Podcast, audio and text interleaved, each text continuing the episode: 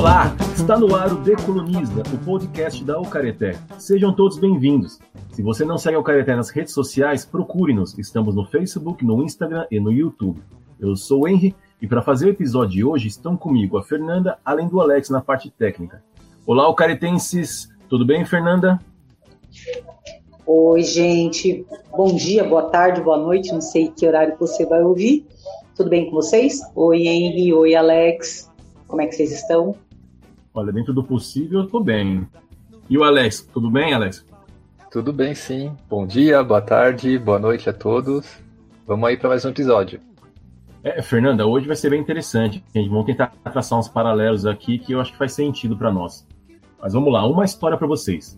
Depois que o colonialismo espalhou pelo planeta a perspectiva eurocêntrica como parâmetro do que é certo e verdade, ele também acabou categorizando as pessoas do mundo. Nesse processo de racialização, as pessoas do chamado Extremo Oriente, onde estão Japão, China e as Coreias, por exemplo, foram chamadas de amarelas. No Brasil, os primeiros registros da presença amarela são de 1812, quando Dom João VI tentou implementar o plantio de chá e estimulou a chegada dos primeiros imigrantes chineses. O fluxo migratório chinês aumentou no final do século XIX, e em 1908 chegaram os primeiros de milhares de imigrantes japoneses e também os imigrantes coreanos. A partir da década de 1940, a categoria raça cor amarela foi incluída no censo de, do IBGE. Desde então, essas populações se estabeleceram e, mesmo com a discriminação e o racismo, passaram a ser representações de esforço, conquista, comprometimento e até de questões morais. E é bem possível que você que está nos ouvindo já tenha se deparado com a frase tinha que ser japonês associada a tudo isso. Esse cenário acabou criando a ideia de que esses amarelos têm privilégios, apesar de estarem todos sob uma estrutura colonialista. No episódio de hoje, falaremos sobre amarelitude, racialização e sobre esse privilégio amarelo. Será que existe mesmo? E para nos ajudar, está conosco o Poroiwak. Olá, Poroiwak, muito obrigado por tua presença. Eu espero que esteja tudo bem por aí. Eu vou pedir para você falar um pouquinho de si para os nossos ouvintes, por favor. Olá, gente. Boa noite. Henry, Fernanda, Alex. Agradeço pelo convite para a gente conversar um pouquinho, né, sobre essas temáticas que são tão pouco discutidas nesse até esse momento. Bom, então eu me chamo Oroiwak, é, sou nascido em São Paulo, na periferia, né, da Zona Leste. Tenho 34 anos, é, estudo filosofia, né, faço graduação em filosofia e nos últimos três anos tenho me dedicado a pesquisar mais sobre esses assuntos, principalmente racialização amarela uma perspectiva diaspórica, né, que a gente vai conversar um pouquinho sobre esse termo também, e tentando entender a presença amarela nas Américas dentro dessa, dessa mesma história um pouco mais ampla que é a história do colonialismo. Muito bem. No primeiro bloco falaremos sobre o que é a amarelitude e a racialização dessas pessoas. No segundo bloco, discutiremos se existe um privilégio amarelo. E no terceiro, como sempre, faremos nossas considerações finais. Eu acho que para começar, faz sentido até de modo a explicar para os nossos ouvintes o que é racialização, né? Por aí, você quer falar um pouco sobre o que é racialização? Eu falo, fica à vontade.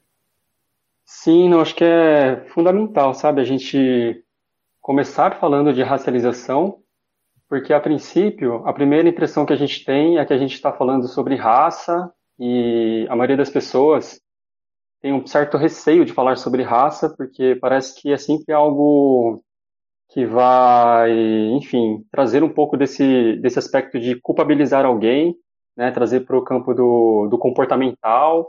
Então, racialização, pelo menos da, do modo como eu tenho pesquisado, tem a ver com, primeiro, né, a produção de violência do colonialismo sobre, sobre povos, principalmente povos africanos e povos originários no mundo, e dentre outros povos né, que são racializados, por, pelos povos colonizadores, que são os europeus, a gente encontra também os povos que se situam no leste asiático, né, povos amarelos, mas também a racialização é, de outros povos na Ásia, que são marrons. E então a gente está partindo primeiro desse espectro, desse espectro, né, da produção de violência dessa matriz de poder colonial, e por outro lado a gente está falando também da produção de conhecimento, da produção de inúmeras resistências que os povos racializados precisaram né, criar é, para sobreviver. Então, estratégias de sobrevivência, mas principalmente é, de como desvelar esse mundo, né? Porque a racialização, o colonialismo, ele primeiro produz um tipo de discurso, e nesse discurso, nessa narrativa colonial, tem também uma produção do que é verdade, né? Do que é verdadeiro, do que é bom, do que é belo. Então, para a gente compreender, colocar no devido lugar que o colonialismo é um produtor de violência, a gente precisa encontrar o que está por detrás dessa mentira, né? Dessa fábula. Então, a, os povos racializados, principalmente pensando nas Américas, né? Os povos pretos, os povos indígenas, produziram ao longo desses séculos ao longo do início do colonialismo aqui nessas terras, de 1492 até o presente, inúmeras formas de conhecimento. Então, é um conjunto de fatores que compõem essa racialização. Então, só por essas duas é, perspectivas, conduz, no meu entender, né, conduz a gente a pensar qual é o nosso local né, de, de enunciação, para a gente se, se, situar nesse mundo que ainda é colonizado, né, o mundo da colonialidade, para a gente compreender, então, para onde a gente está olhando, para onde a gente quer seguir daqui em diante. Sim, sim. É, a gente pode resumir tudo isso dizendo basicamente que a racialização é um processo imposto por esses colonizadores, né, os brancos europeus, e basicamente é o que todo aquele que não é branco foi racializado. Então você passa a ter a sua aparência, o fenótipo e a cor da sua pele, o que é muito complexo, porque sabe Deus cargas a como esses brancos começaram a dizer que as cores eram esses grupos todos do mundo, né? Mas enfim, a racialização então foi quando esses colonizadores começaram a categorizar esses outros povos e disseram: olha, você não é branco, então você é amarelo, você não é branco, então você é vermelho, você não é branco, então você é marrom. E aí começaram a surgir todos esses outros, essas, esses novos elementos identitários, né? Que, essas, que esses grupos começaram até no processo histórico a assumir para si. E também nesse processo todo tem isso que o Poroiwak falou, que o Boaventura dos Santos, ele até chama isso de epistemicídio, né? Quando você começa a pegar um conhecimento, uma, uma forma de produção de conhecimento que é eurocentrada, e aquilo se torna a verdade, o referencial, e todas as outras formas de produzir conhecimento são inferiores e desqualificadas, né? Então, tudo isso faz parte desse processo de racialização, de subalternização, que é uma outra expressão que se utiliza muito, né? Mas para a gente continuar, Aí a gente vai chegar nesse amarelo, e é um conceito, um termo que você tem usado muito por Oiwaki, que é amarelitude. Da onde que surge isso? Desenvolve um pouco assim a história desse conceito para a gente, por favor. Então, esse termo, né, amarelitude, a princípio ele soa como remete a uma identidade, né? Seria uma identidade de pessoas que são racializadas como amarelos, amareles, né? Mas da forma como eu, pelo menos, tento é, propor na utilização é de que seja um conceito que, ao mesmo tempo, né, demarque para gente pessoas racializadas amarelas, que nós não somos pessoas brancas dentro da, da, hierarquia não só das raças, né, não só a hierarquia subjetiva dessas raças, mas também a hierarquia material, né, a, a hierarquia cotidiana, que faz com que nós, por exemplo, tenhamos acesso a bens materiais, a bens simbólicos, né, esses bens, eles, as consequências de ter acesso a esses bens faz com que muitas pessoas amarelas, mesmo dentro da realidade brasileira, que é uma realidade extremamente racista, né, genocida, é, que a gente ainda consiga usufruir de, enfim, de uma ascensão social que pessoas racializadas, pessoas pretas, indígenas, não têm acesso, né? São desumanizadas. Então, a amarelitude é para demonstrar, para demarcar que há, sim, uma racialização que nos subhumaniza, que nos inferioriza, nos coloca como corpos dóceis, subjetividades é, condicionadas a, aos interesses da branquitude, mas ao mesmo tempo é uma forma de recordar que dentro de, desse sistema hierarquizado, que é econômico, é político, né, é subjetivo, ainda assim temos sim uma responsabilidade sobre a produção de morte, a produção de violência contra pessoas pretas indígenas no Brasil. Mas eu tenho certeza que para muita gente que não se aprofundou nessas questões todas ainda, elas ainda elas têm como é, base né, a, a, sua opinião formada muito em cima dessa, vamos chamar de lenda urbana, de que, assim, primeiro que no Brasil, todo amarelo é chamado de japonês, né? Já é uma coisa assim que é, é, é muito recorrente no, no Brasil. Por exemplo, comigo mesmo, eu sou descendente japonês. Eu cresci ouvindo as pessoas me chamando de japonês antes de saberem se de fato eu era descendente de japonês. Então eu presumo que isso tenha acontecido com todo mundo que é amarelo no Brasil. E aí por que, que eu pergunto isso? Porque quando você assume esse, esse, esse conceito, amarelitude, e você associa isso como. Primeiro, que é um posicionamento político, né? Você está tá se apropriando de uma palavra, de uma categorização que foi do colonizador, que foi o branco que deu, mas você começa a se apropriar disso para você ressignificar, reinterpretar e trazer uma outra outra forma de entender essa essa essa palavra, né? Porque se, se inicialmente o branco chama esses orientais do, do extremo oriente ali, Japão, China, Coreias, de amarelos, e a partir daí você você aqui no Brasil está trazendo isso para um conceito de amarelitude, eu posso dizer que isso é um movimento, assim, uma iniciativa que é local do Brasil?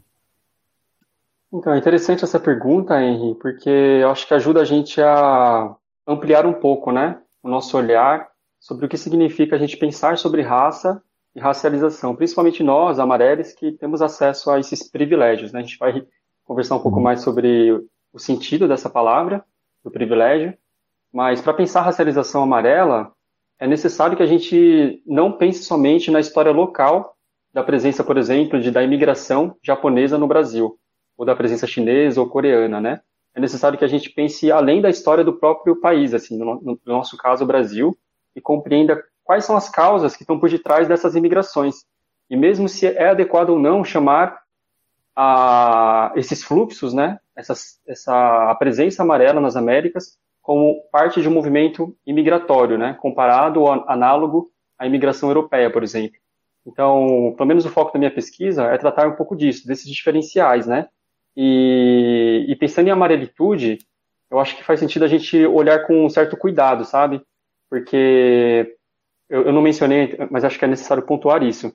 A primeira vez que esse termo foi utilizado, amarelitude, foi num texto que é um grande pesquisador, né, o Kabengele Munanga, e é um, é um texto que ele fala sobre negritude, né, sobre no período em que o Brasil, na década de 90, início da década de 90, é, ainda não compreendia, como ainda hoje, né, não compreende a, a, produção de conhecimento de pessoas pretas, né, de pessoas indígenas, porque não quer compreender, porque não dá o devido valor, né, o necessário valor para essas produções, e aí acaba reduzindo esses conceitos a algo que, enfim, que leva para outros encaminhamentos, né? Então, uhum. a amarelitude não é para falar sobre a experiência de pessoas amarelas, nem sobre uma identidade positivada, né, pegando a racialização, que é algo colonial, e transformar em algo positivo.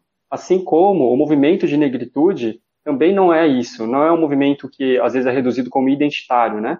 É uma produção política, de identidades políticas, né? De contra a violência do colonizador. Então, da mesma forma, a amarelitude é um, é um, é como você disse, né?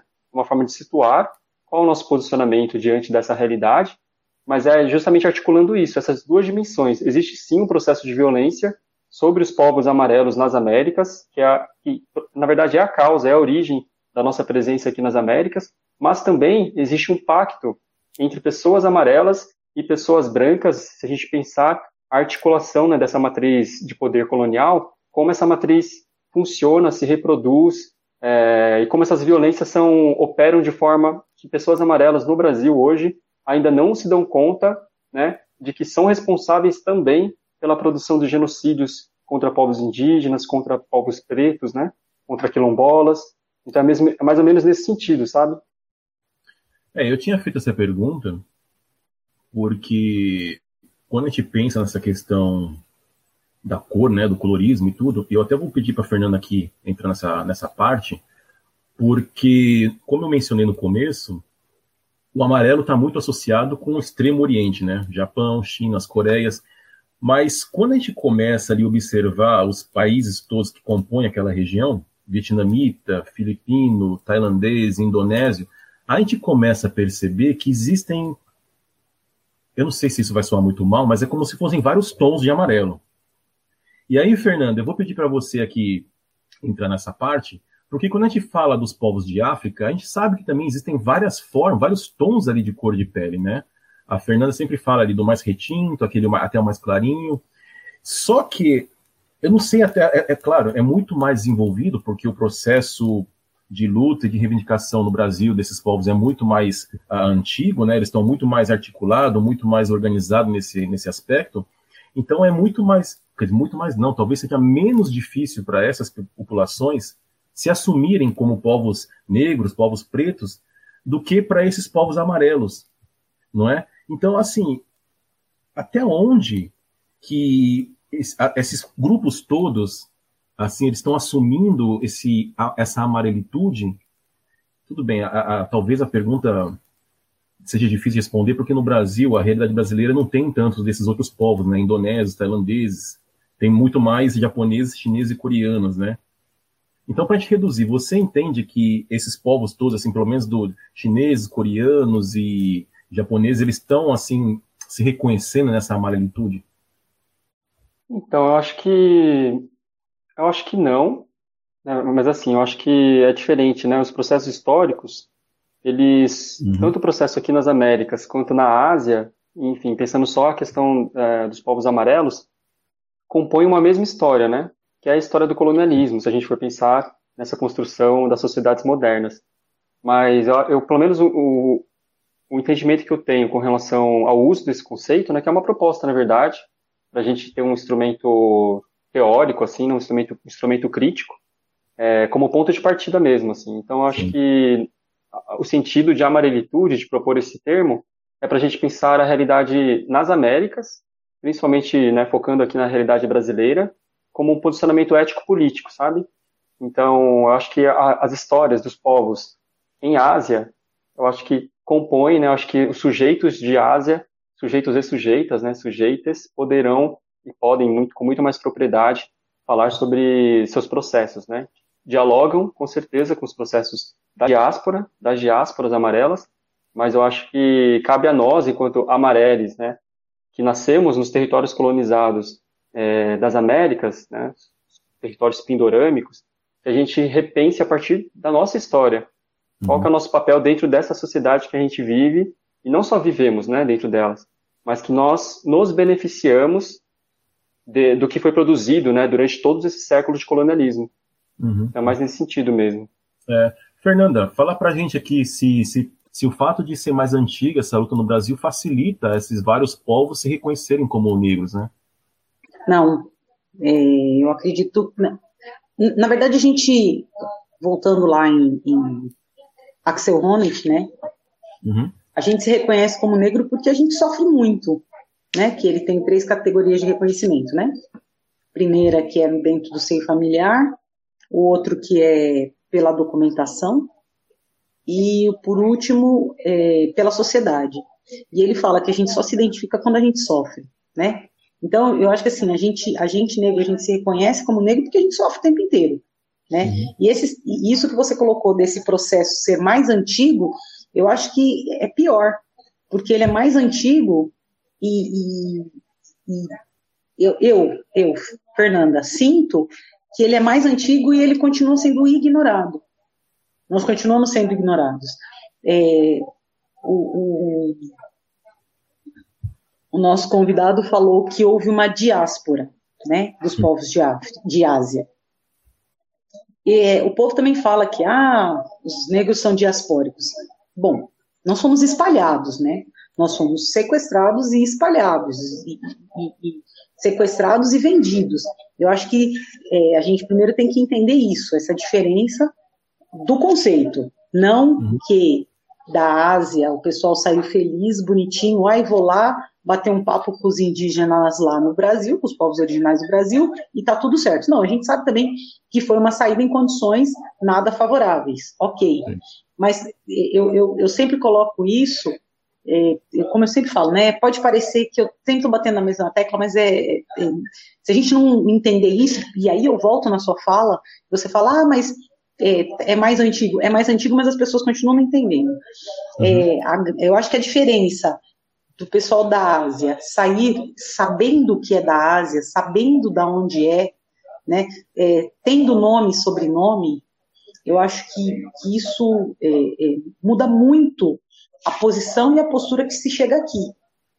Porque quando é, os meus, que nem eu, eu falo, Você, Henry, de qual parte da, da, do Japão os seus ante, antepassados são?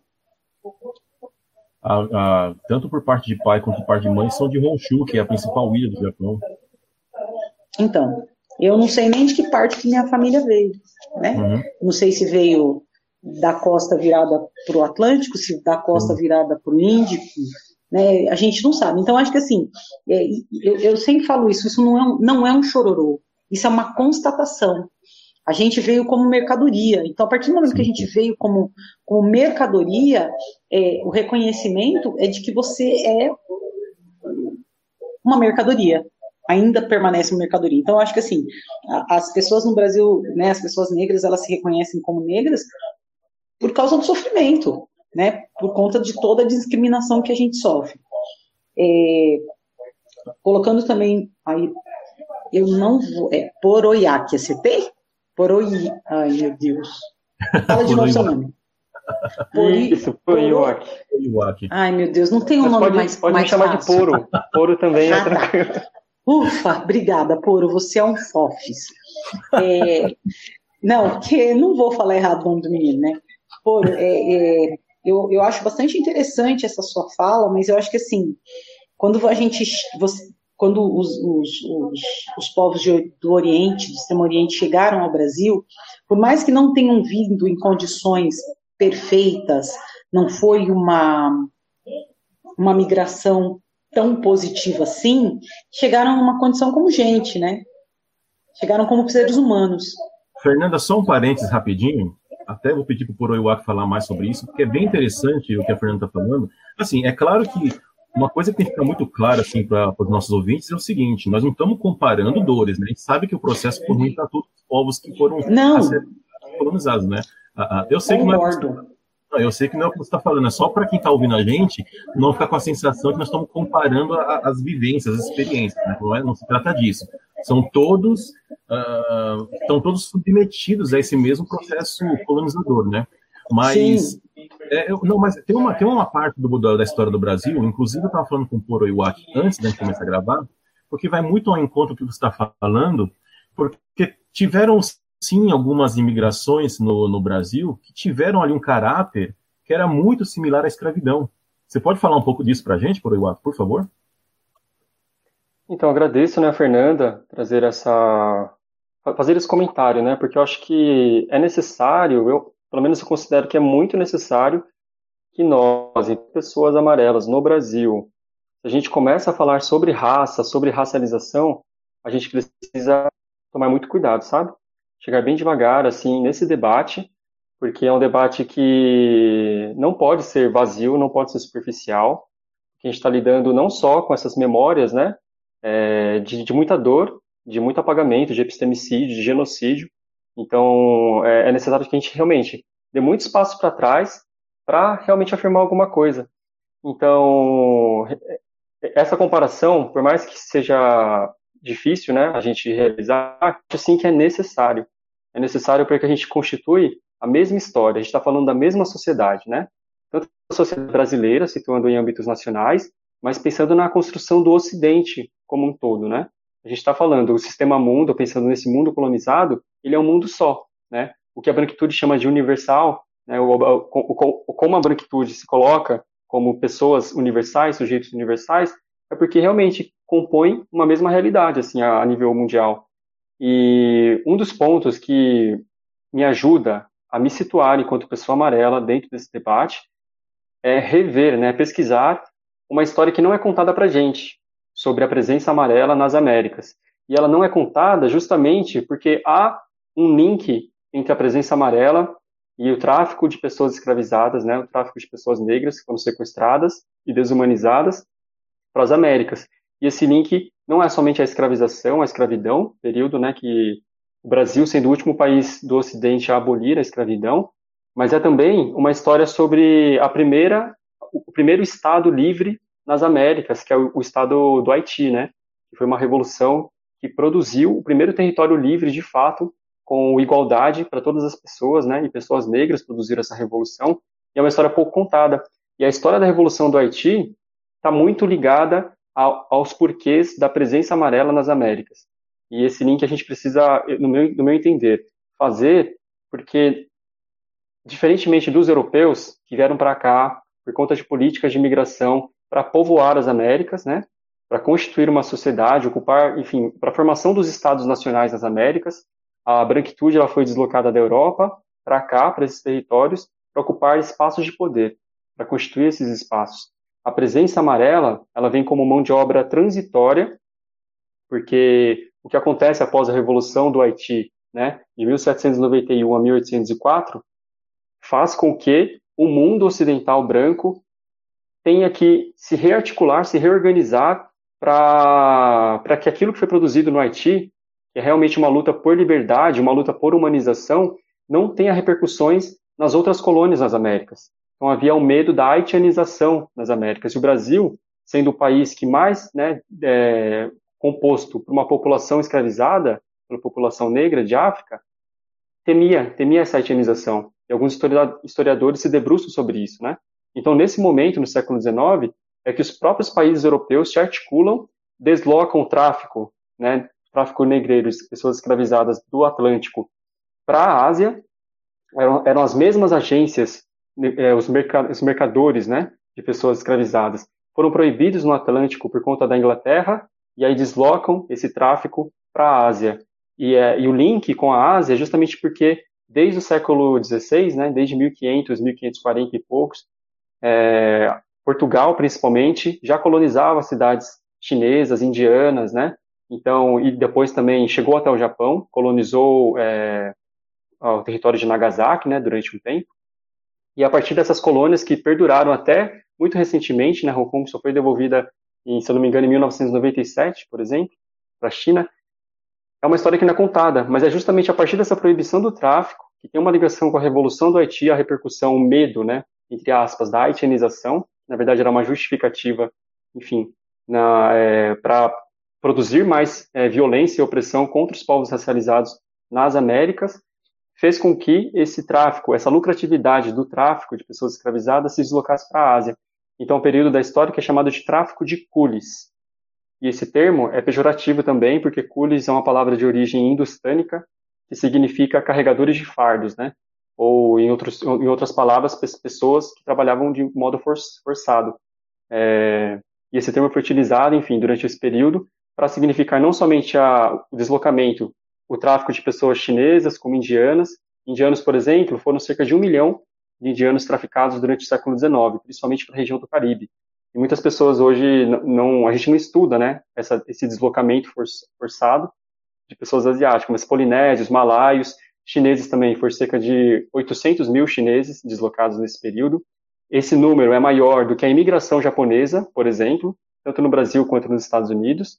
É, e, é, e, é sobre isso que a gente está falando. A primeira imigração é, asiática, né, amarela no Brasil, ela ocorre nesse período, por conta do tráfico de cules. Então, a partir de 1808, a coroa portuguesa se desloca para o Brasil e Dom João VI inicia uma plantação de chá, né, um empreendimento, porque o chá dava muita lucratividade na Europa, e tenta transformar o Rio de Janeiro ali, as fazendas do Rio de Janeiro, em plantações de chá, né, com esses chineses traficados também. Então é um pouco disso que falta, talvez, para nós amarelos entendermos a história, não para a gente comparar falsas assimetrias, né, porque não são, não, não, é, não é nesse ponto, não é esse o interesse da minha pesquisa, por exemplo, de entender o que significa a racialização amarela mas entender qual é a nossa história para que a gente se posicione contra esse, essa matriz de poder colonial. É, de repente não comparar as dores, mas entender que, dadas as medidas, as devidas proporções, estão sofrendo os mesmos males da colonização, né?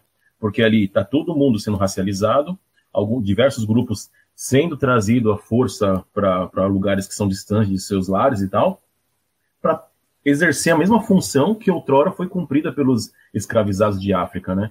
Então veja que quando a Inglaterra proíbe o tráfico, gente, é até horrível a gente continuar usando esses termos, né? Mas quando a Inglaterra proíbe essa, é, a, a, esse transporte de, dessas pessoas de África para o continente chamado de América, eles encontraram uma alternativa para continuar tendo trabalhadores, e aí você começa a ver como que a, como a colonialidade, as colonialidades atuam né, na, Vamos pegar o Brasil mesmo. Porque assim, você tá, você já começa a ter uma ideia de que a mão de obra vai sofrer uma transformação. A escravidão vai ter que ser encerrada, não é? Ali no meados do século XIX, já começa-se a perceber que isso está tá fadado a terminar. O capitalismo está crescendo na Europa, né? Começa a ter pressão na Inglaterra.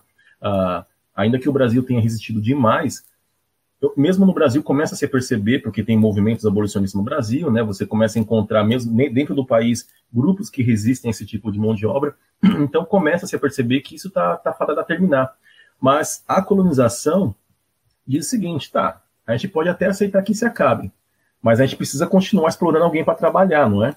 E aí você migra para outros povos que também são racializados, como os, esses amarelos, e você também começa a, a trazer para o Brasil esses povos do, do, chamado Oriente Médio, né? Porque muitos, muitos, muitos sírio-libaneses foram para o Brasil a partir de 1856, se eu não estiver enganado, mas meados do século XX, para começar também a ocupar esses, esses, trabalhos, né? Essa mão de obra. E aí, no final ah, no, no século XIX também, ah, nesse processo de europeus irem para as Américas, você começa. Aí, aí, é uma coisa perversa, né? Porque ah, os europeus no Brasil tiveram várias funções. Tem essa questão de você branquear a população, não é? Tem essa questão de você querer uh, mudar essa mão de obra, mas assim você está querendo realmente mudar ali a, a, aparência dessa população. E aí, quando chega na abolição da escravidão, o que você faz com essas pessoas que até então eram escravizadas? Você escanteia, né? E aí você começa, claro, em outras escalas, de outras maneiras, mas você começa a explorar da mesma forma esses, esses povos que começaram a chegar no Brasil, né? E aí nós vamos chegar nessa questão do privilégio. Por quê? Porque quando os japoneses, por exemplo, começaram a chegar no Brasil, foram para os interiores aí do Brasil, o interior de São Paulo tem muito descendente de japoneses, e eles começaram a trabalhar nas plantações, aplicar técnicas de plantio, né? E eles também sofreram uma barbaridade só que, diferentemente dos povos escravizados de África, eles tiveram uma chance de começar a adquirir terras, né? E aí eu acho que ali começa a ter uma sementinha dessa questão do que, que é o do, tal do, do privilégio amarelo. E aí a gente vai encerrar esse bloco e a gente continua no, no segundo bloco sobre essa questão. Voltamos já já. Decoloniza, podcast da Ucareté. Um bate-papo com uma boa pitada decolonial sobre os povos tradicionais, culturas, racismos e muito mais. Bom, voltamos. Vamos discutir então sobre esse tal de privilégio amarelo, se ele existe, se ele não existe, se ele existe, como ele está atuando na sociedade. Mas, por Oiwaki, para a gente entrar nessa questão, existe aí uma ideia de uma, de uma minoria modelo, né? Que eu acho que precisa ser debatida antes para a gente começar a entender essa ideia de privilégio, né? Como tudo isso está funcionando, como isso atua nesse sistema do, no capitalismo? Então, para a gente falar de é, privilégio amarelo, acho que é muito importante mesmo a gente falar de minoria modelo, porque a gente está falando de construção de imaginários, né? Por um lado é aí, construção de imaginários sobre o que é, o que são as pessoas amarelas, é, essa construção de estereótipos, né? E a minoria modelo, ela traz de um grupo minoritário racialmente, né, nós aqui no Brasil somos realmente uma minoria nesse sentido quantitativo, e ao mesmo tempo é, indica para nós, né, para essa narrativa, na verdade, de democracia racial, né, essa democracia de fardas, que é possível no Brasil ascender socialmente de acordo né, com seus próprios esforços, a partir dos seus próprios esforços.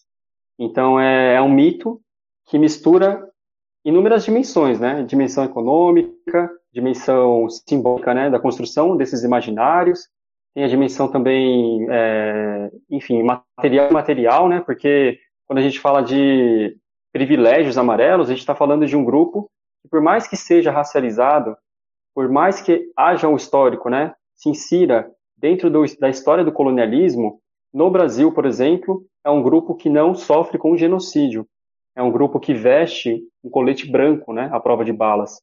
Então, como funciona essa racialização, né? Acho que interessante, talvez, desse debate é propor para as pessoas pensarem sobre isso. Como essa racialização opera? Se é um grupo racializado, discriminado em termos de microagressões, discriminado em termos de estereótipos, né? De pessoas inferiorizadas, tanto em termos de estética, de aparência física, quanto em termos de, por exemplo, ocupar, ocupar certos espaços é, da cultura, da formação cultural brasileira, né?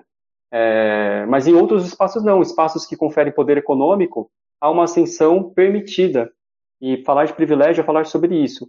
A gente vive numa realidade em que o privilégio branco estrutura essa sociedade e permite que alguns grupos ascendam, ocupem de modo, né, é, essa branquitude, ela hospeda certos grupos e expulsa outros. E expulsar outros significa desumanizar, né? Expulsar significa assassinar, significa é, produzir inúmeras violências contra esses povos. Então a gente está falando mais ou menos disso, sabe? De um privilégio que é um consórcio, uma parceria entre pessoas amarelas, uma parceria que não é conversada, não é dialogada, mas está implícita, né? No modo como a sociedade se constituiu a sociedade brasileira, e façam que pessoas amarelas não se deem conta e reproduzam esse discurso, que às vezes é um pouco óbvio, né? Mas na verdade as festas, festividades de imigração, comemoração né, de centenário da imigração japonesa, por exemplo, Sim. reforça esse tipo de discurso. Ah, não, vencemos, conseguimos vencer é. nesta terra. E é uma falsidade, né? Enfim, é uma distorção muito grande da realidade.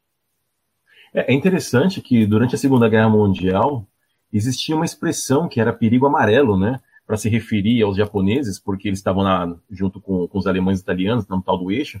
E aí, no, no, nos anos 40, o Brasil chegou a, a construir diversos campos de concentração para colocar essas pessoas, né? Eu assim, eu li, a, eu cheguei a ler a respeito e falava dos alemães, dos italianos, dos japoneses. E tem um livro que é bem interessante do Fernando Moraes, se eu não me engano, que chama Corações Sujos, que fala como ali na cidade de Bastos, no interior de São Paulo, a cidade inteira, assim, era praticamente 85% da população eram japoneses.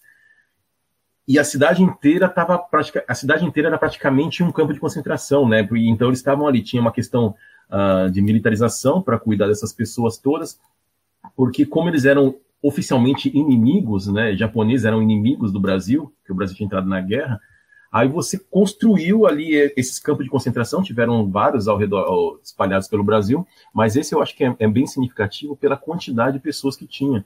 Só que posteriormente acabou se construindo o quê? A, a, ideia de que o japonês, esses amarelos, eles são eles eram o quê? Trabalhadores exemplares, de sucesso, como você estava falando, né? de alguém que não questiona, porque essa questão da obediência, né, de sempre ficar em silêncio, aceitando, acatando as ordens, é uma coisa muito associada a esses povos também, né? E principalmente, esses povos não eram negros, né? E aí o que acontece? Essa, essa estrutura é tão perversa que ela coloca aqui racializados em oposição a outros racializados, né? E aí você começa a utilizar o quê? Começa a vender a ideia da meritocracia, para justificar o porquê que um grupo começa a se destacar e o outro não, quando a gente entende que a perversidade é muito maior e está ali escondida atuando na, nesses processos, está né? Tá alimentando esses, esse sistema colonial, não é? Fernanda, você queria fazer algum comentário sobre... sobre...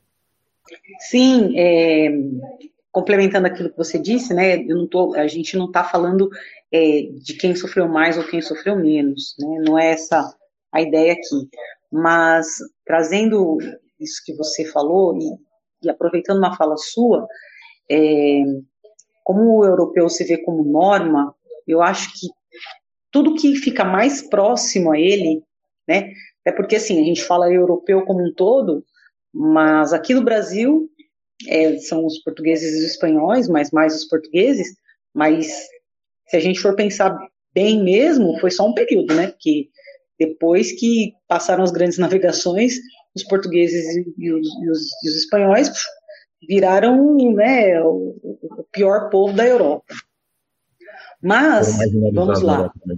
É o mais marginalizado. Mas, vamos lá, né? Eles estão aqui mais voltados para o Oceano Atlântico.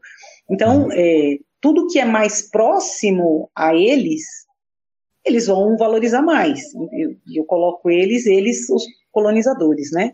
Então, é, que foi uma, uma fala do coro. Ah, acertei! de, de, de, ter a racialização, sim, né? De, da, da racialização ser colocada, de, de, de, de encontrarmos estereótipos para as duas, né? Aí eu me coloco, coloco, trago a racialização dos povos de África e a racialização dos povos asiáticos, e a oposição, né? Enquanto, que daí é esse estereótipo. Enquanto, eu, eu uso muito essa expressão também, enquanto é, os povos de África são os, os, indolentes e os preguiçosos, né? Mas que ficaram sei lá quantos anos embaixo de Chibata. 380, os, mais ou menos. É, os, os, os, os as pessoas do, do, Oriente Médio, elas são supervalorizadas. É muito engraçado, eu sempre falo isso. É um, é um preconceito para cima. Não sei se existe essa expressão, mas é um, precon, é um preconceito de uma supervalorização. Sim, sim. É, você colocou aí duas informações, né? É, quando que foi a primeira, as, foram as primeiras imigrações de povos asiáticos, 1800 e qualquer coisa, né? Quando chegou a família real aqui e depois trouxe é, a, a imigração japonesa pouco depois da, da abolição, né, da escravidão. Uhum. E também falou do perigo, perigo amarelo durante a, a, a Primeira Guerra.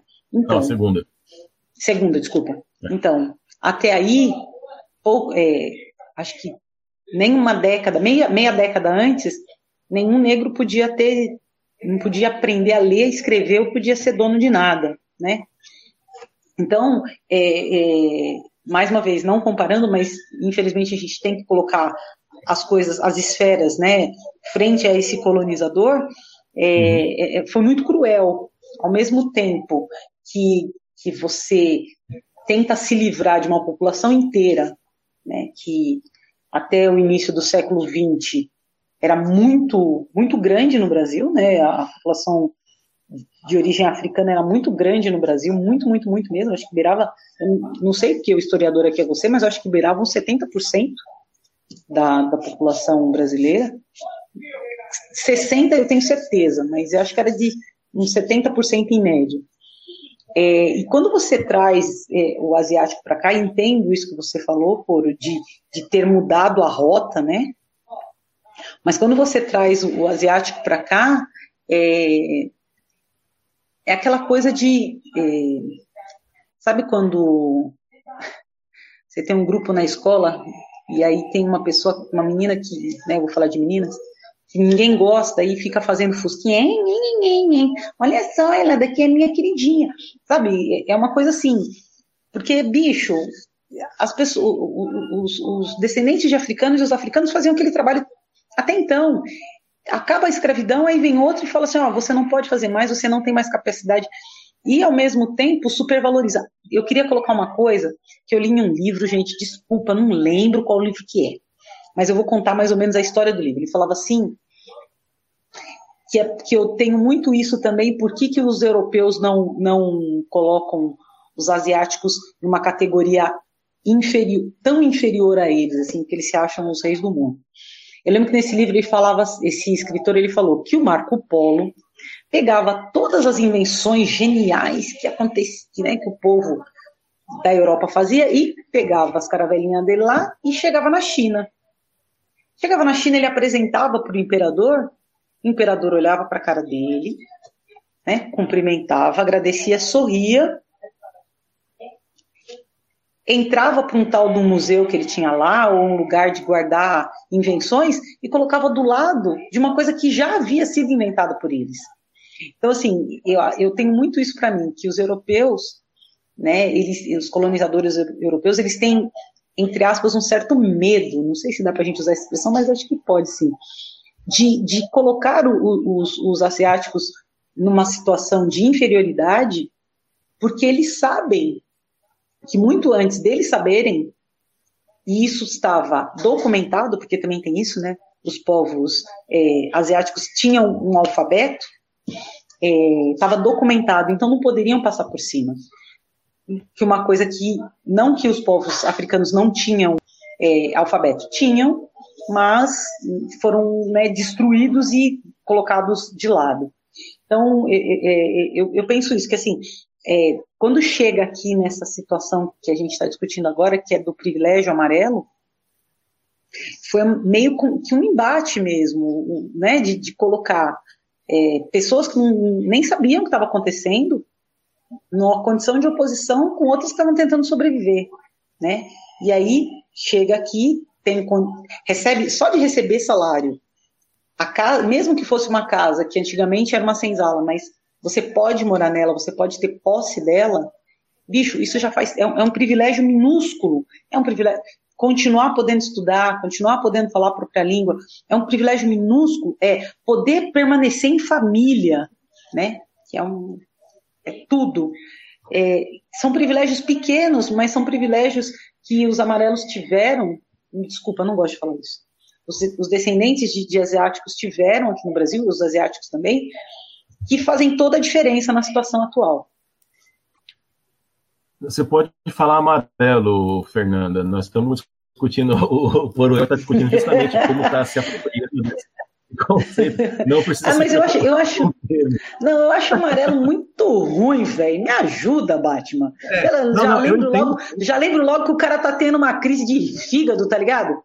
Tá de febre, qualquer coisa. Amarelão, não, me ajuda, Batman, não, né? Não, eu, eu, eu entendo perfeitamente o que está querendo dizer, porque quando a gente começa a usar cores para se referir aos povos, começa a ficar uma coisa meio problemática na minha cabeça, mas, por outro lado, quando esses povos começam a se apropriar disso para trazer uma questão, um posicionamento, como o Porã estava falando anteriormente, eu acho que tem um processo de ressignificação, né? Mas é claro que sempre fica um pouco de ranço, né, nos termos, por exemplo, é muito mais frequente hoje em dia se usar preto, povos pretos, só que quando eu era criança, era, um, assim, era um uma coisa absurda falar, usar esse termo para se referir aos negros, né? Então, para quem tem a minha idade, mais ou menos, é muito difícil se referir aos negros como pretos. Mas a gente entende que é um processo que não, esses processos nunca são tranquilos, né? Tem muita dor envolvida. Mas por Oiwaki, a Fernanda falou uma coisa que é bem interessante, que quando se estrutura é, é, essa, essa forma né, de trabalho, como você recebe esses povos amarelos e tal, e começa-se a construir esse privilégio, você começa a, a a fazer de uma forma, né, como eu tinha dito, que é racializado, o sistema começa a jogar racializado contra racializado, e aí pensando num sistema capitalista que, é, que alimenta a ideia da meritocracia, esses povos amarelos caem como uma lua para esse projeto colonial, né? Para transformá-los em, em modelo essa minoria modelo e, consequentemente, usar, fazer propaganda deles. E até a própria fetichização desses povos né, entra nesse, nesse balaio. Porque se falou, ah, 100 anos de imigração japonesa, mas faz parte dessa construção também, né? Sim, nossa, acho que são muitos elementos importantíssimos, sabe, para a gente trazer para o debate, é, para pensar o que significa, né, falarmos de racialização, de privilégio amarelo hoje, o porquê. Na verdade, acho que é necessário que a gente tenha um porquê de falar sobre certas coisas, né? E um dos problemas que eu enxergo, assim, né, na minha trajetória mesmo, é de entender, assim, que racialização, falar de racialização, é falar das próprias feridas. Racialização amarela, no caso, de pessoas amarelas falarem a partir de suas próprias feridas. É, eu acho que é um processo que, na verdade, é necessário, inclusive, só que não pode se restringir a isso, sabe? Porque a gente acaba caindo num, num modelo de pensamento muito fechado sobre o que significa, né, falar de racialização. E aí acaba tendo como prioridade falar sobre os nossos próprios processos enquanto grupo racializado, ao invés de entender que a prioridade, vivendo né, numa mesma sociedade, que é a sociedade brasileira, é enfrentar, propor práticas de enfrentamento do racismo estrutural, propor práticas de enfrentamento, de denúncia dos genocídios, né, genocídio preto, genocídio indígena. E se não for essa prioridade, eu acho que não faz sentido falar de racialização amarela. Por mais que haja todo o histórico, eu, eu considero, consideraria que não faria sentido nenhum falar sobre esses assuntos. Então, acho que para que pessoas, para que, enfim, para minha própria trajetória, assim, ter acesso a esse tipo de, de entendimento né, dos fatos históricos ajuda a situar o porquê estamos aqui e como podemos também contribuir, né? porque eu acho que a, o grande pacto que mantém nós, enquanto grupo, né, de forma silenciada e também de forma silenciosa, né, é o fato de usufruir de todos esses benefícios e vantagens que o colonialismo produz. E não é só o colonialismo enquanto coisa abstrata, é o, os processos de violência cotidianos, né, que são produzidos contra pessoas indígenas, pessoas pretas no Brasil. É a partir desses processos de violência é, que nós podemos usufruir de benefícios socioeconômicos. E é sobre isso que a gente, pelo menos, eu acho que faz sentido, né, falar sobre esses assuntos, sabe? É, acho que me perdi um pouco, não sei se era qual que era a pergunta mesmo. Não, não, acho que faz sentido, porque, assim, pelo que eu entendi, é um processo, né? Então, esses amarelos precisam reconhecer que, ao mesmo tempo que eles têm, eles têm ali um papel nessa sociedade que, que tem esses, alguns privilégios, Só que, ao mesmo tempo, eles também são racializados e, consequentemente, eles estão sujeitos a essas colonialidades, né? É, é, é um, é um papel bem difícil de você cumprir e talvez, uh, talvez não, eu acho que é bem possível que esses povos todos, esses imigrantes, seus descendentes, não tenham clareza de, de que eles estão nesse, cumprindo esse, essa função, né? É, como eles estão colocados no, no Brasil, por exemplo, como eles estão atuando em prol desse sistema sem se dar conta, eles estão alimentando essa exclusão, esse apagamento, como que eles estão é, contribuindo para que o racismo se perpetue, ainda que ele também seja alvo de racismo. É uma coisa bem complexa, na verdade, se a gente começar a analisar e destrinchar o que, que é tudo isso, né? Mas aí isso é interessante quando a gente está falando sobre fetichização e tudo, e você falou da ideia da, dos 100 anos da imigração, e para quem é de São Paulo, é inevitável pensar no bairro da Liberdade. Eu acho que o bairro da Liberdade ele é bem emblemático, ele assim, é, é, para ilustrar tudo que a gente está falando, porque ali, historicamente, o que, que era ali? Uh, no, século XIX, ali eram se enforcavam escravizados né, e condenados. Ali Sim. É, inclusive o nome, né? Se hoje ali a praça chama Praça da Liberdade, é porque existem até registros históricos que falam que no, no século XIX teve ali um, um, militar, um cabo chamado Chagas, né? Que ele ficou conhecido como Chaguinhas, e ele estava reivindicando salários atrasados do, do, de Portugal, cinco anos de salários atrasados, e por fazê-lo, por reivindicar esses salários atrasados, ele foi condenado à forca. E aí, na primeira tentativa de enforcá-lo, a corda quebrou, né? Aí o povo já começou a ficar se suspeitando, né? Que é aquela coisa de, ó, milagre, né? Não é para ser. Aí os portugueses tentaram de novo. A corda, a corda quebrou de novo. E aí as pessoas já começaram a ficar empolvorosas. É milagre, é para é, liberdade, liberdade, né? Então o nome Praça da Liberdade está associado com associado com esse com esse momento histórico. E até hoje, para quem conhece São Paulo, o metrô ali, a estação do metrô naquela região chama Liberdade. E agora, por causa de movimentações políticos, uh, políticas, colocaram Japão na frente da, do nome da estação. E aí é, é, é uma, é uma situação. Claro, só deixa eu complementar, Fernanda, por favor. E aí é uma claro. situação, assim, são diversas aberrações aí, porque você tem um apagamento de memória desses, de, dos africanos que estavam ali, né, esses povos todos estavam ali naquela região, você tem apagamento também de outros povos que habitam aquele mesmo bairro, porque quando você colocar Japão ali no, no, no nome da estação, você está reforçando que essa construção, essa idealização, né, essa está reforçando essa minoria modelo no papel dos japoneses, porque virou até nome de estação de metrô, né, e está apagando todo o resto ali. É, eu ia colocar mais uma vez essa oposição, né? Mais uma vez esse apagamento ok, que é, se tornou um bairro é, com características japonesas em São Paulo, beleza. Mas é, a gente não pode esquecer que quando o bairro se constituiu realmente, juntamente com essa forca que você falou, era um terreno, era um lugar que os terrenos eram baratos, né? E quem conseguia comprar, comprava ali. Assim como comprava também na Bela Vista, né? É, que é do outro lado da, da 23 de maio, para quem conhece São Paulo, e que tinha um, um, um, quilombo, né? A gente tem um quilombo da Saracura ali na, na, na região da, da Bela Vista, que, aliás, a Vai Vai, escola que o Henry adora, uhum. né? O Henry é egresso da Vai Vai, ela se chama Orgulho da Saracura, por quê? Porque a, a Avenida 9 de Julho foi criada em cima do córrego da Saracura, que era o nome do, do, do quilombo que tinha ali. Então, assim, colocar esse nome Japão Liberdade apaga de uma forma absurda. E assim, outra coisa, lá na Liberdade também você tem a igreja dos enforcados. Sim, né? fica bem na frente da praça. E, que era a igreja que é, a, a, os negros do início, do final do século XVIII, não, XIX, como século XX, podiam ir às missas, porque não, não, se, não lhes era permitido. Naquela, missa, naquela igreja eles poder, poderiam ir, né? podiam ir. Então, assim, é, mais uma vez é um enfrentamento desnecessário colocado pelo, pelos povos colonizadores, né?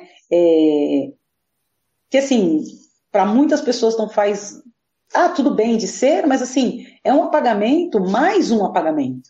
né? Mais um jeito de apagar e mais um momento de apagamento para toda a história é, do negro dentro do Brasil. Mais uma vez, não é que a sua dor é menor que a minha, que a do outro é maior que a nossa, não, não é isso. Mas, assim, é, é literalmente é, essa ideia de, de, colonizar mesmo, de apagar.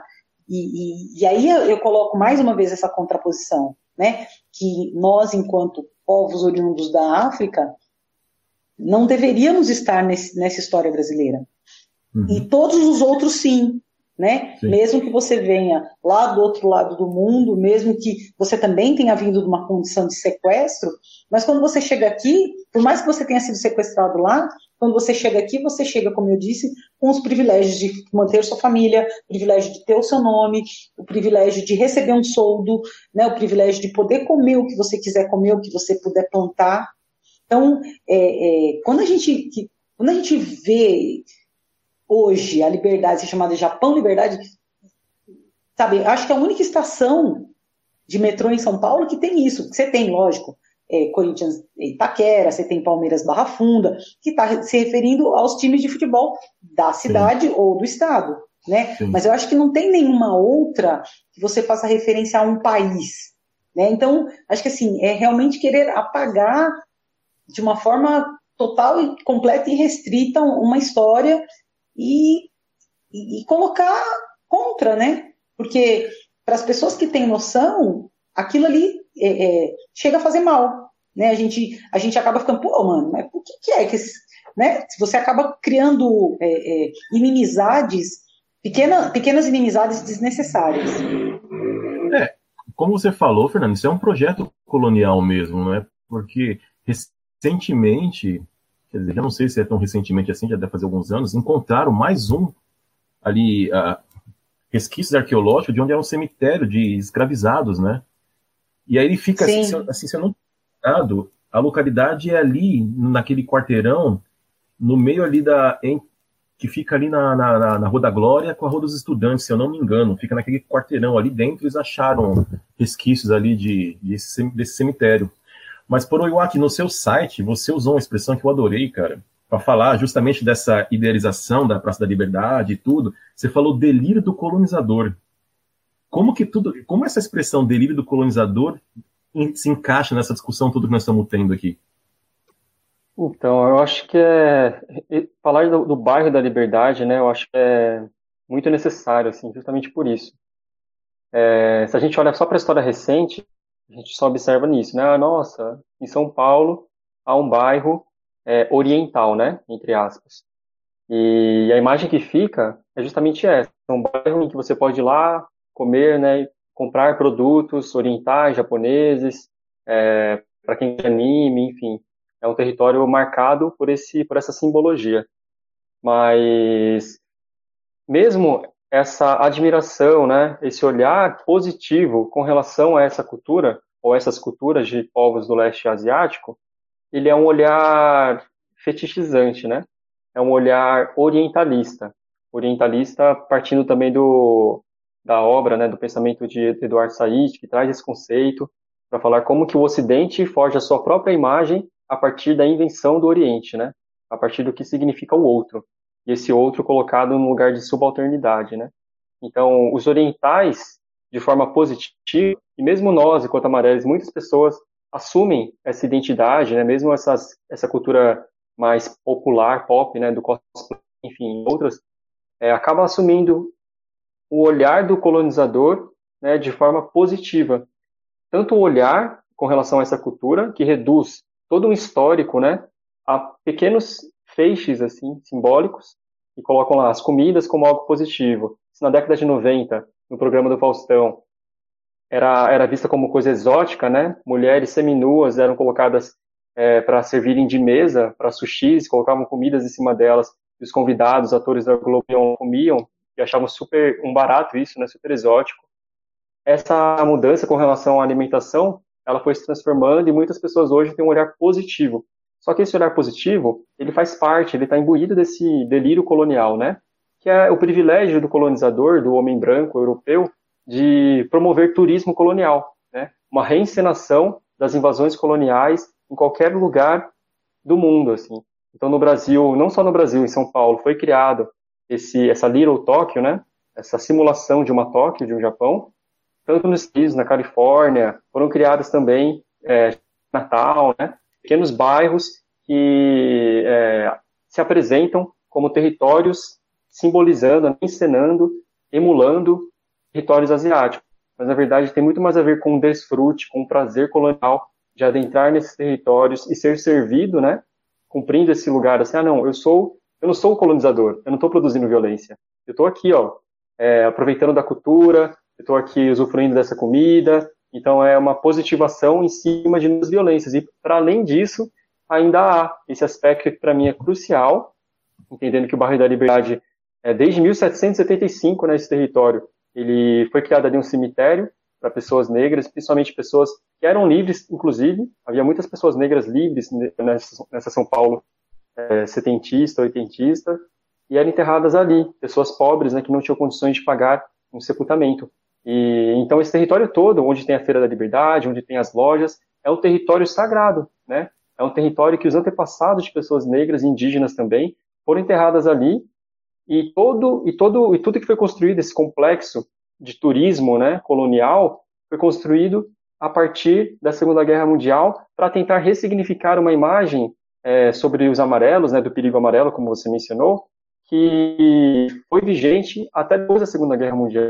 Até o governo de Gaspar Dutra, pelo menos, havia haviam políticas de Estado de, de enfim, de tortura, de produção de tortura, de encarceramento de algumas pessoas asiáticas, né, e, tem um caso emblemático da ilha de Anchieta, em Ubatuba, que aprisionou, enfim, uma quantidade inúmera de pessoas amarelas sem julgamento, mas são pequenos eventos históricos que remontam para gente que havia uma narrativa antes de entender o amarelo como elemento inimigo do Estado brasileiro e uma narrativa posterior, uma reconstrução dessa narrativa. Não, o amarelo agora é positivo. O amarelo agora, por conta também das novas parcerias, né? O Japão, ele, a, com auxílio do, do colonialismo, imperialismo norte-americano e estadunidense, o Japão ele se, re, se reestrutura economicamente e os produtos ali na indústria japonesa para vender, para dar lucro, inclusive dar lucro nessas parcerias com os Estados Unidos, precisava vender esses produtos. E o Brasil, a partir disso, assumiu mais de 200 acordos, pelo menos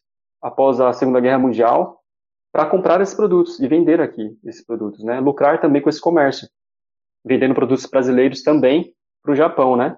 Então, é, foi necessário mudar essa visão, porque até então a imagem do amarelo era uma imagem de, de desumanização, no sentido não em comparação, mas era uma imagem é, de coisificação, né? Talvez seja um termo muito mais de, de entender assim que a presença amarela era um instrumento para manutenção do poder branco, né? Após a abolição, a falsa abolição de 1888, a branquitude precisava restituir seu poder simbólico. Então, de alguma forma, precisou adotar políticas racistas de um Estado racista contra povos racializados, continuou mantendo políticas com os pretos indígenas, mas também para os amarelos essas políticas vigoraram, né? Poxa, esse assunto aí renderia muito mais, né? Mas infelizmente nós temos que encerrar esse bloco. Voltamos já já para nossas considerações finais. Decoloniza, o podcast da Ucareté. Um bate-papo com uma boa pitada decolonial sobre os povos tradicionais, culturas, racismos e muito mais.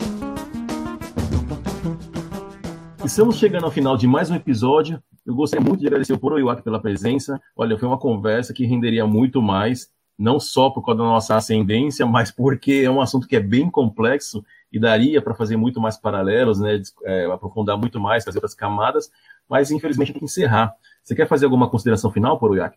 Eu gostaria de agradecer né, pela oportunidade, pelo debate, da gente tratar desse assunto, desse tema, é, de aprender com vocês também. Eu acho que a intenção aqui seja um estudo em aberto, né? Que a gente possa é, compartilhar essas pesquisas, mas convidar outras pessoas a pesquisar sobre esses temas, a se informar, né? Sobre esse histórico que não, tá, não faz parte da, dos currículos escolares, mas que possam ajudar a gente a compreender a realidade é, racial no Brasil, né? Não para nos ressignificarmos apenas, mas para que a gente tenha instrumentos também para assumirmos posturas mais éticas, né? Posturas que entendam prioridade o enfrentamento desse racismo estrutural, dos genocídios contra pretos indígenas, e, enfim, para que a gente rompa com esse pacto político econômico com a branquitude, né? Que tem sido muito conveniente para nós amarelos. E até para a gente conhecer um pouco melhor a história do Brasil, né? Porque nada disso é mencionado, e a gente não aprende nada nunca sobre isso. Fernanda, quer fazer alguma consideração final? É, queria agradecer mais uma vez a possibilidade de ter uma conversa boa como essa é, e dizer que é, a, a, frase foi perfeita, assim. A gente estuda, a gente sabe muito pouco, né? Na verdade, a gente é proibido de saber sobre o nosso país, né? É, a colonialidade também no, nos autoriza a aprender coisas X e não coisas Y, né? Até para manter a gente meio que sob controle. Mas acho que é, esse tema é um tema bastante bom, com todos os muitos outros que a gente também tem discutido, mas eu acho que é bastante interessante para a gente é, entender é, que o, o, Brasil ele coloca as pessoas em condições, né, a colonialidade, enfim, coloca pessoas em condições que a gente não quer estar, mas acaba sendo colocado e, e criando um estereótipo e vivendo esse estereótipo. Obrigada, meninos. Sim, é bem, é bem complicado mesmo. No episódio de hoje foram consultados os textos Desoriente-se, a corporeidade do vírus e o ano é 2020 e ainda estamos falando sobre minoria modelo. É, esse é o título do artigo mesmo. Os três são da Julie Manguirmalani e estão disponíveis no site tsquad.com.br. É tsquad.com.br. Também foi consultado o artigo Narrativas Asiáticas Brasileiras, Identidade, Raça e Gênero, que faz parte do nosso livro Ensaio sobre Racismo, que você pode baixar gratuitamente no nosso site. E o site, claro, do próprio Poroiuaki, amarelitude.medium.com. Com certeza há muito mais para falar, mas por hoje é só. Obrigado, Fernanda e Alex. Muito obrigado aos ouvintes pela companhia. Procurem a Ocareté no Facebook, no Instagram e no YouTube. Até o próximo episódio. Beijos e abraços ocaretenses. Tchau. Vai pra avenida no dia de carnaval. Eu vou pra Oslo